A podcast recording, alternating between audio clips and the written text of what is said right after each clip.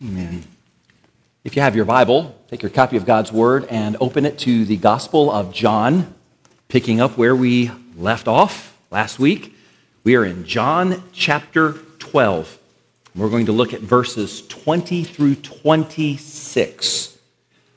You should have received a head of wheat when you came in today. Hold on to that. You're going to need it before we're finished. But for now, John 12, verse 20. I read an article not long ago by a pastor in Louisiana, and he said if you take those two words, only Jesus, and just those two words, they are, quote, a sky full of more stars than we can ever count. That is so true. For example, only Jesus was born of a virgin. Only Jesus was the Word become flesh. Only Jesus lived a sinless life. Only Jesus taught as Jesus taught. Only Jesus performed the miracles that Jesus performed.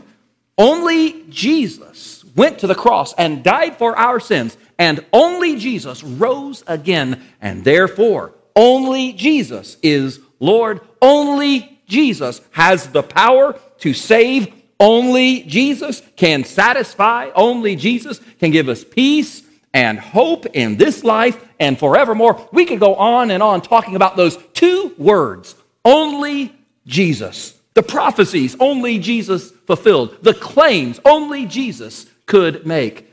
This morning, we're going to look in our scripture at some things that only Jesus can do. Jesus and no one else. We've been studying the Gospel of John, and when we come to chapter 12, it is the week before Passover. And that means that Jesus has mere days left in his earthly life and ministry. Within days, he will lay down his life on the cross. And you know, when someone only has days left, it seems like every day, every hour, and even every minute becomes all the more precious. And so it was in John chapter 12. And it was during this precious time, these final days, that some Greeks came to Jerusalem to worship. And while they were there, the Bible tells us in our text that they came to one of the disciples and they said that they wanted to meet Jesus. Jesus responded to their request by talking about some things that he is going to do and some things that only he can do, some things that can only be said of him. Now, there are four things in particular I want you to notice in this passage. I want you to notice the need only Jesus can meet. The need only Jesus can meet. Look at verse 20. Now, there were certain Greeks among those who came up to worship at the feast. Then they came to Philip, who was from Bethsaida of Galilee, and asked him, saying, Sir, we wish to see Jesus. Philip came and told Andrew, and in turn, Andrew and Philip told Jesus. You know, there are many things we don't know about these Greeks. We don't know their names. We don't know how many there were. We don't know where they were from. We know that they were Gentiles. They were not Jews, but they had come to Jerusalem to the Passover to worship. That tells us something. That tells us that they were seeking. That tells us that they had this desire to know God in a world full of idols and pagans. They wanted to know the one creator God who promised to send a Savior, a Messiah into this broken world. We know that they first came to Philip, one of the disciples, and they said to him in verse 21, We wish to see Jesus. That verb tense implies that they asked him again and again and again, which is why some translations will even say that they begged Jesus. When can we see Jesus? We want to see Jesus. Please let us see Jesus. Well, Philip, he doesn't know what to do with these guys. And so he goes to Andrew and says, Andrew, um, these guys really are persistent, but I don't know. They are Greeks after all. Do you really think we should waste Jesus' time with them? Well, Philip may not have known what to do, but Andrew knew exactly what to do. He does what he always does.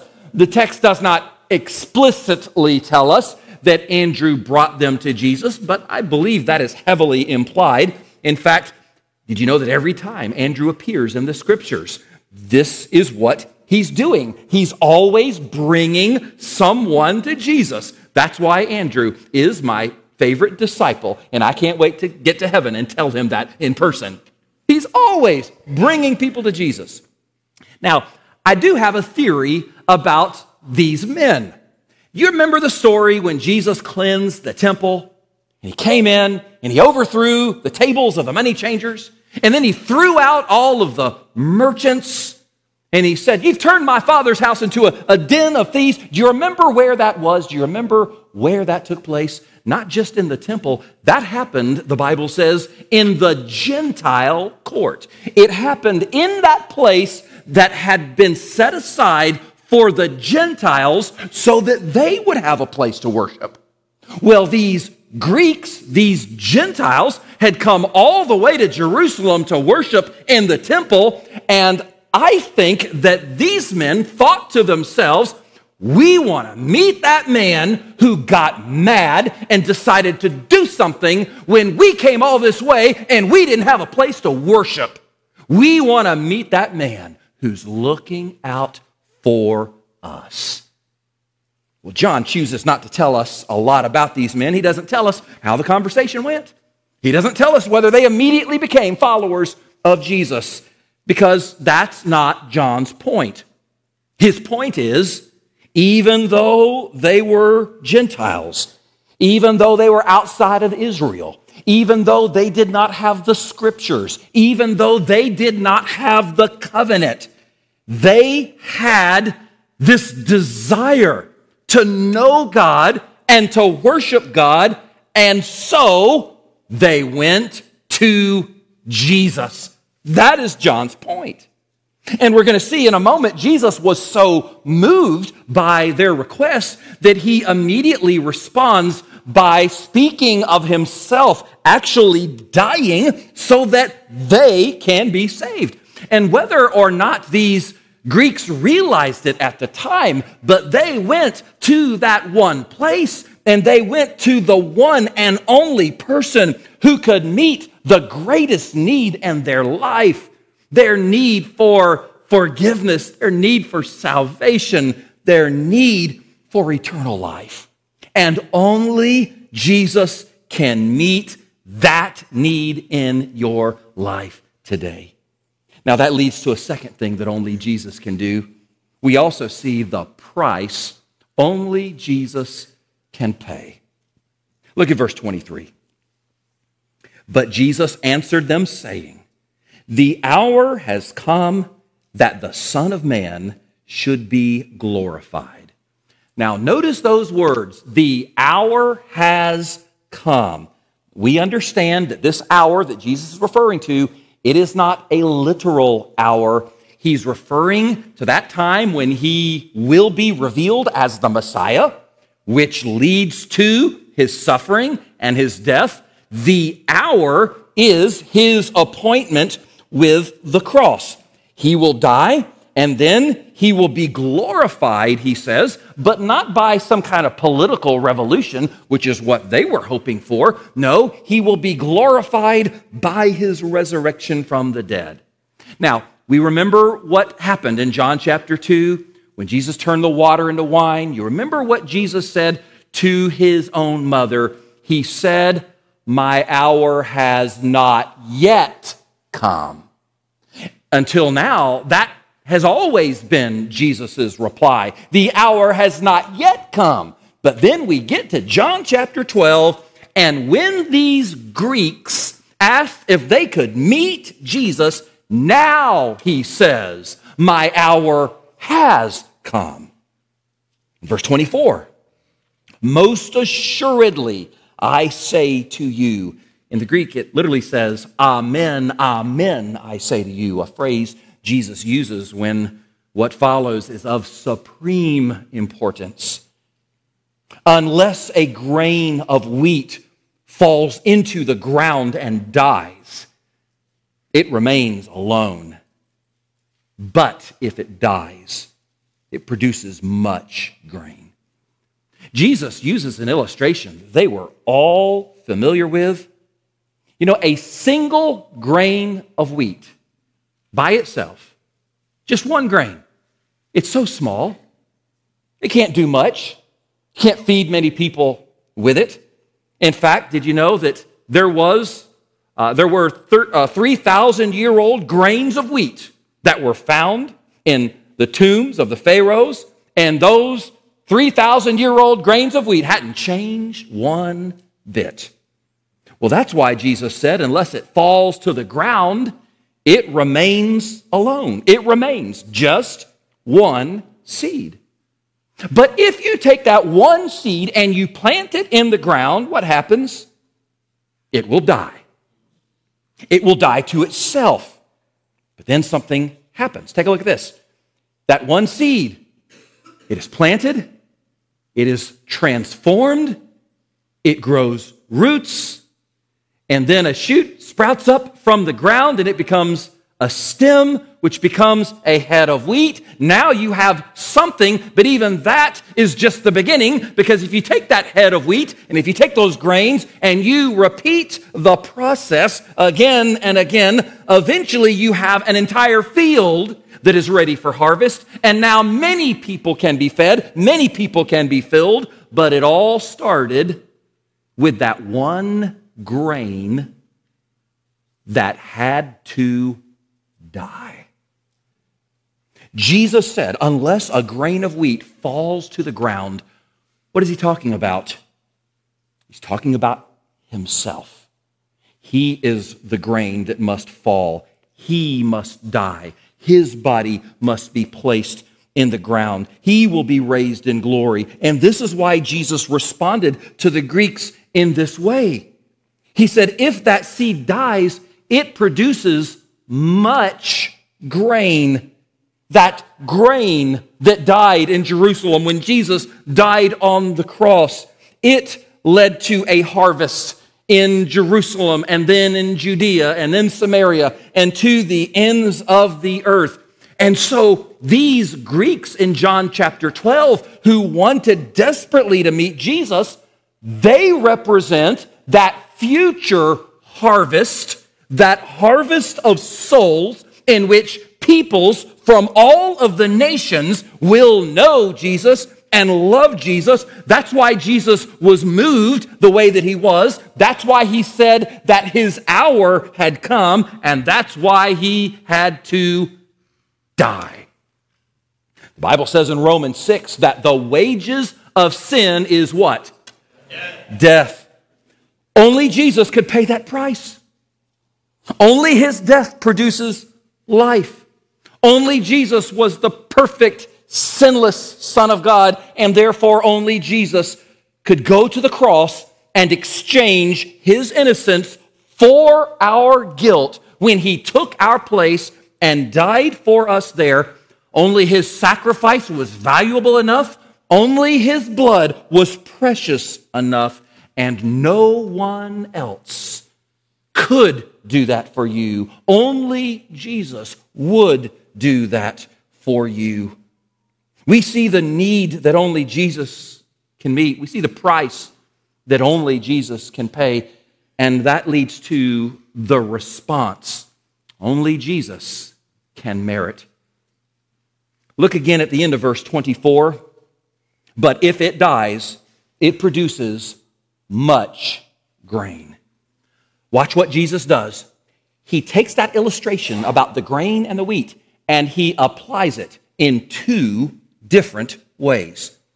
It is a picture of what happened to him when he died on the cross, but it is also a picture of what is required of us. Look at verse 25. He who loves his life will lose it And he who hates his life in this world will keep it for eternal life. Some people have called this the great gospel paradox. And this is a theme that shows up again and again in the gospels. Jesus said, Blessed are the poor in spirit. He said, The first will be last. He who would be great must be a servant. If we want to live, we must die. And everything that Jesus is saying here in verse 25 is the exact opposite of how this world works. It's the exact opposite of how this world thinks.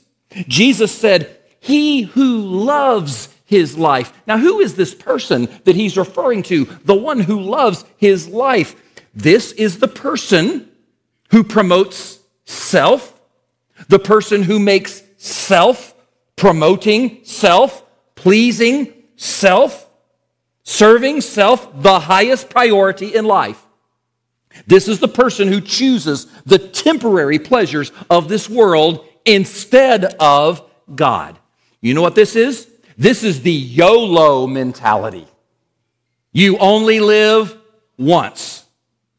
You know what this is? He who loves his life. This is Frank Sinatra singing, I did it my way.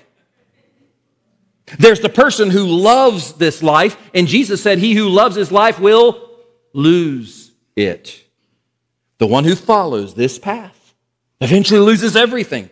One day, the earthly life will end, and all the pleasures it has will be over, and the only thing left is eternity separated from God. On the other hand, Jesus said, There's the man who hates his life in this world. A lot of people struggle with this. What does this mean? Who is Jesus referring to? Who is this person who hates his life? I'll tell you what it does not mean. Jesus is not talking about the person who hates being alive. He's not talking about the person who looks in the mirror and they just hate everything about themselves. No. This word, hate, in the first century, it meant to strongly prefer something else or someone else. That word to hate meant to prefer someone or something else so strongly that everything else is like hatred in comparison. This is a wholly inadequate illustration. But, for example, I love asparagus. I really do. Anybody else? Am I the only one? I probably the only one. I love asparagus. Compared to ice cream, I hate it. There's a, a, a, love that I have that can make all other things feel like hatred, but in this case, the person who hates his life is the person who prefers Jesus and loves Jesus so that every other love in his life is like hatred in comparison. This is what Jesus meant in Matthew chapter 10 when he said, He who loves his father or mother or son or daughter more than me is not worthy of me. This is what Jesus meant in Luke chapter 14 when he said, If anyone comes to me and does not hate his father and mother, wife, and children, even his own life. He cannot be my disciple. Listen to me carefully. Jesus is not saying that you ought to literally hate your earthly family. He's talking about a willingness to give up everything to follow Christ, your family included, if necessary. And he is describing what happens when Jesus is Lord of your life. Just like Jesus had to be like that seed and had to literally die on the cross, there is also a sense in which we must die. This isn't necessarily physical death, but this is a kind of death. This means surrendering your life to the rule and the reign of Christ. It's this initial act of surrender when you are saved, and then it is followed by a lifestyle of surrender, a lifestyle in which you surrender your rights and you surrender your will. I'm going to be honest with you. What I'm describing, it's uncomfortable, it's painful. Sometimes this means giving up things that in your flesh you don't want to give up. And sometimes it means doing things that in your flesh you do not want to do. Sometimes it means someone strikes you and yes, you turn the other cheek. And sometimes it means loving your enemies. And sometimes it means forgiving someone who has wronged you terribly. It means we seek his kingdom and not ours, his righteousness and not ours. And if everything I'm describing to you, if this sounds like, if this feels like dying, you know what? It is. It's a form of dying in which we continually die to self. And by the way, since I am here, please let me just add any preaching that you hear anywhere, in any church, online, social media, TV, the radio, any preaching you hear that does not call you to die to self is not the gospel. Don't you listen. Somebody might say, Pastor, dying to self, hating one's life, that just seems hard. I don't know if I can do that. Well, I have some good news for you. When you place your faith in Christ, you don't do these things in your strength. It's not our strength, but His strength in us. Paul said to the Galatians, I am crucified with Christ. Nevertheless, I live. Yet not I, but Christ lives in me. As we follow Christ, He supplies the power. He enables us to do those things we could never do otherwise. He enables us to become the people that God created us to be. Somebody else might object. Somebody else might say, Oh, but Pastor, why would I even want to die to self? Why would I even want to hate my life? Because of what comes next. Jesus said, He who hates his life in this world will keep it for eternal life. The person who's willing to surrender this temporary life finds something better, just like that seed that is planted in the ground and it dies to itself and it rises up as something different, something altogether better. Likewise, that man or woman who follows Christ, dying to self, they receive a new life, a life that is full of peace and hope and love and joy and gladness and this new life, which is infinitely better. Guess what? It lasts forever. But this kind of life, it only comes out of death. You know, I am blessed to have a swimming pool, and I enjoy going for a swim from time to time. But I've got to tell you, it's January. And even in South Florida, I don't just jump into a cold swimming pool. But let me tell you what I will do. Even in January, on a bright, sunny, cloudless day, when the sun has been warming the pool all day long, I'll go out there in the afternoon around three or four o'clock, or if it's my off day, and you know what I'll do? I'll dip my toe in the water. and I will see how it feels. If it's warm enough, I'll get in. And if it's not warm enough, I'll just go back inside. But let me tell you, I, I, tell you this because I greatly fear that what I'm doing with my swimming pool in January is exactly what a lot of people are trying to do with Jesus. I'll stick my foot in the water. I'll see how it feels. I'll go to church a few times. I'll listen to a few sermons. I might even make a few changes in my life, and maybe if I like it, I will jump all the way in and follow Jesus.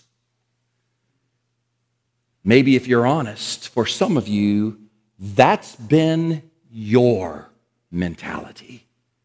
And if that's you, let me just say, ladies and gentlemen, that's not repentance. That's not salvation. That is not a grain of wheat that falls to the ground and dies and produces much fruit. And when we think about all that Jesus has done for us in light of his sacrifice for us, that's not the response that Jesus deserves. The only response that he merits is I surrender all. Wherever he leads, I'll go.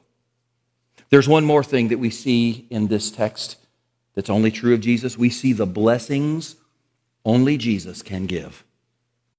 Look at verse 26. If anyone serves me, let him follow me, and where I am, there my servant will be also. If anyone serves me, him my Father will honor. Jesus calls us to die. He calls us to hate our lives. But then, after that calling comes the reward. And when we look at verse 26, I want you to notice two blessings that come, two blessings that those who die to self can experience and enjoy Jesus said, If anyone serves me, let him follow me. In other words, follow my example as that grain that dies. And where I am, here's the first blessing. Where I am, my servant will be also. The first blessing is simply being with Jesus. That's it. Being with Jesus, the one who created us, the one who loved us, the one who died for us, the one who saved us, just being with Jesus. I can't imagine anything greater than that. In fact, Jesus is what makes heaven heaven, the fact that He is there. And here's the second blessing if anyone serves me, and man, every time I read this, it just blows my mind. If anyone serves me, him my Father will honor. You probably won't receive much honor from this world. You probably won't get much honor in this earthly life. And if you do, it's fleeting. More than likely, if you're following Christ, what you can expect is the opposite. But you know what? That won't matter one bit when that day comes and you hear God say to you, well done, good and faithful servant. Jesus said, My Father will honor him. Can we just stop for a moment and let that sink in? For, can we just stop and consider how incredible is this thought that God, who's holy and almighty and all knowing, that God would honor us? that he would honor us. That is a thought that is so amazing, I don't think we'll ever get to the bottom of it. But in that moment, when God honors you, no other title you've ever had will matter. And no other trophy you have ever received will matter. No degree that you have ever obtained will matter. Nothing else will matter in comparison when God honors you. Don't you ever forget that. Jesus laid down his life like a grain of wheat that dies, it's buried. And Jesus said, Your life is like that grain. I want you to do something for me. Hopefully, you received a head of wheat when you came here today. I just want you to take it, first of all, and, and hold it up. Take that grain of wheat and just hold it. Now, I want you to quickly and quietly take that head of wheat, and I want you just to pull off one single grain. Just one. And you know what? If you make a mess, that's fine. We'll clean the sanctuary. I want you to just take that one single grain of wheat. And when you pulled it off, I want you to put it in the palm of your hand. You got it? Just place it right there. I want you to hold it out. I want you to look at it. Jesus said, This is your life. And you can do one of two things with it. You can try to hold on to it, in which case Jesus said, You're going to lose it. Or you can be willing to die to self and surrender it and give that life to Jesus. And He said, You will have real life, eternal life, and abundant life. But listen to me carefully. If you want your life to be like this, right here, and if you want your life to be like that, this right here must die. This is your life. What are you going to do with it? Would you join me as we pray? Our God, how we thank you for Jesus, who was that grain of wheat that died, was buried, and was raised, glorified. And because Jesus loved us, and because he died for us, and because he rose again, now we can be a part of that great harvest of souls, a redeemed people who know you and who love you, who've been saved. God, we thank you for that. I pray for those who are here today who they're still tightly holding on to that grain. They're tightly holding on to their lives. And they haven't yet come to that place of surrender in which they die to self and hate even their own life in comparison to their love of you and their choice of following Jesus. God, I pray for that man or woman who's here today who has never been saved, that this would be their day of salvation, that even now, as they consider what they're going to do, what their options are with that grain of wheat, which is their life, I pray that even now, you'd knock on the door of their heart. Lord, you'd convict them, show them their need of a Savior. That only Jesus can save. Only Jesus died for us and rose again. God, I pray that even now they would call upon him, confessing him as Lord, that this would be their born again moment. Father, I, I pray for all of us here, that you would show us exactly how we should respond. Show us, Lord, if there are any areas of our lives in which, practically speaking, we are not dying to self as we ought. Show us, Lord, so that we might confess, so that we might repent. And show us, Lord, help us to examine our lives before we observe the Lord's Supper, that we might do so in a manner that is worthy. Help us to examine ourselves, we pray even now in Jesus' name. With head still bowed and eyes still closed. We're going to take these next few moments and we're going to pray and ask God to search our hearts. And as God, through His Spirit, reveals those things that you need to surrender to Him, we invite you to do that even now. If there's that area of life where you're not dying to self, if there's that part of your life that, that you need to surrender to Him afresh and anew, in these moments, as, as God's people are praying, we invite you to do that. And for some of you here today, you need to decide what you're going to do with that grain, what you're going to do with your life, how you're going to respond to Jesus' death and resurrection. Are you going to hold on to that seed or are you going to take it and offer it to Him? Are you willing to say today, Jesus, all that I am, all that I have, I give to you.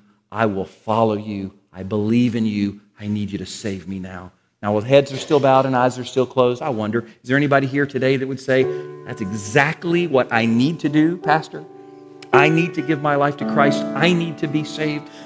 Because until now, I've been that person who loves their life, the one who will lose it. That's me. But today, I want to offer my life to Him. And I need to be saved. Anybody that just by raising a hand would say, Pastor, that's me. I need to take that step today. I'm ready. I want to follow Jesus as Savior and Lord of my life for the very first time. Anybody would be so bold to say, Yep, that's me, just by raising a hand. If you're watching online, I can't see you raise your hand, so I need you to do me a favor. You're going to see a phone number that's on the screen. If you will send a text message to that number and let us know who you are, if you'll just text your name, and you'll get a, a link. If you click on that link, please fill it out. Let us know if you're taking a, a step of faith today. Uh, let us know if, if you want more information, what it means to be a follower of Christ. If you want to make an appointment, if you want to just continue the conversation, you can do that as well. But it's real simple. The number is 305 24 7 pray. Real easy to remember. We live in the 305 24 hours a day, seven days a week. We can pray. 24 7 pray. If you reach out to us at that number, we will respond to you. And we'd love to tell you more about how you can know Jesus, how you can experience this glorious life. We're going to take these next few moments and we're going to pray individually. By the way, at the end of the service, if you want to know more, if you need prayer, if I can minister you, you come and let me know. You want more information, you come and we'll continue the conversation. But right now, let's take a moment and pray in the silence of our hearts. Ask God to prepare us as we celebrate the Lord's Supper. And then after we pray, we'll continue and we'll celebrate together.